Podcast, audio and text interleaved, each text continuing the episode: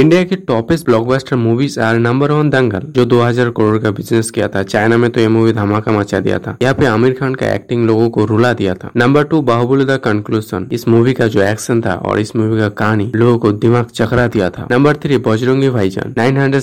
करोड़ तकरीबन थाउजेंड करोड़ और इस मूवी में जो गया एक बच्चा और सलमान खान का जो बॉन्डिंग और लोगो को रुला दिया था number four cigarette super star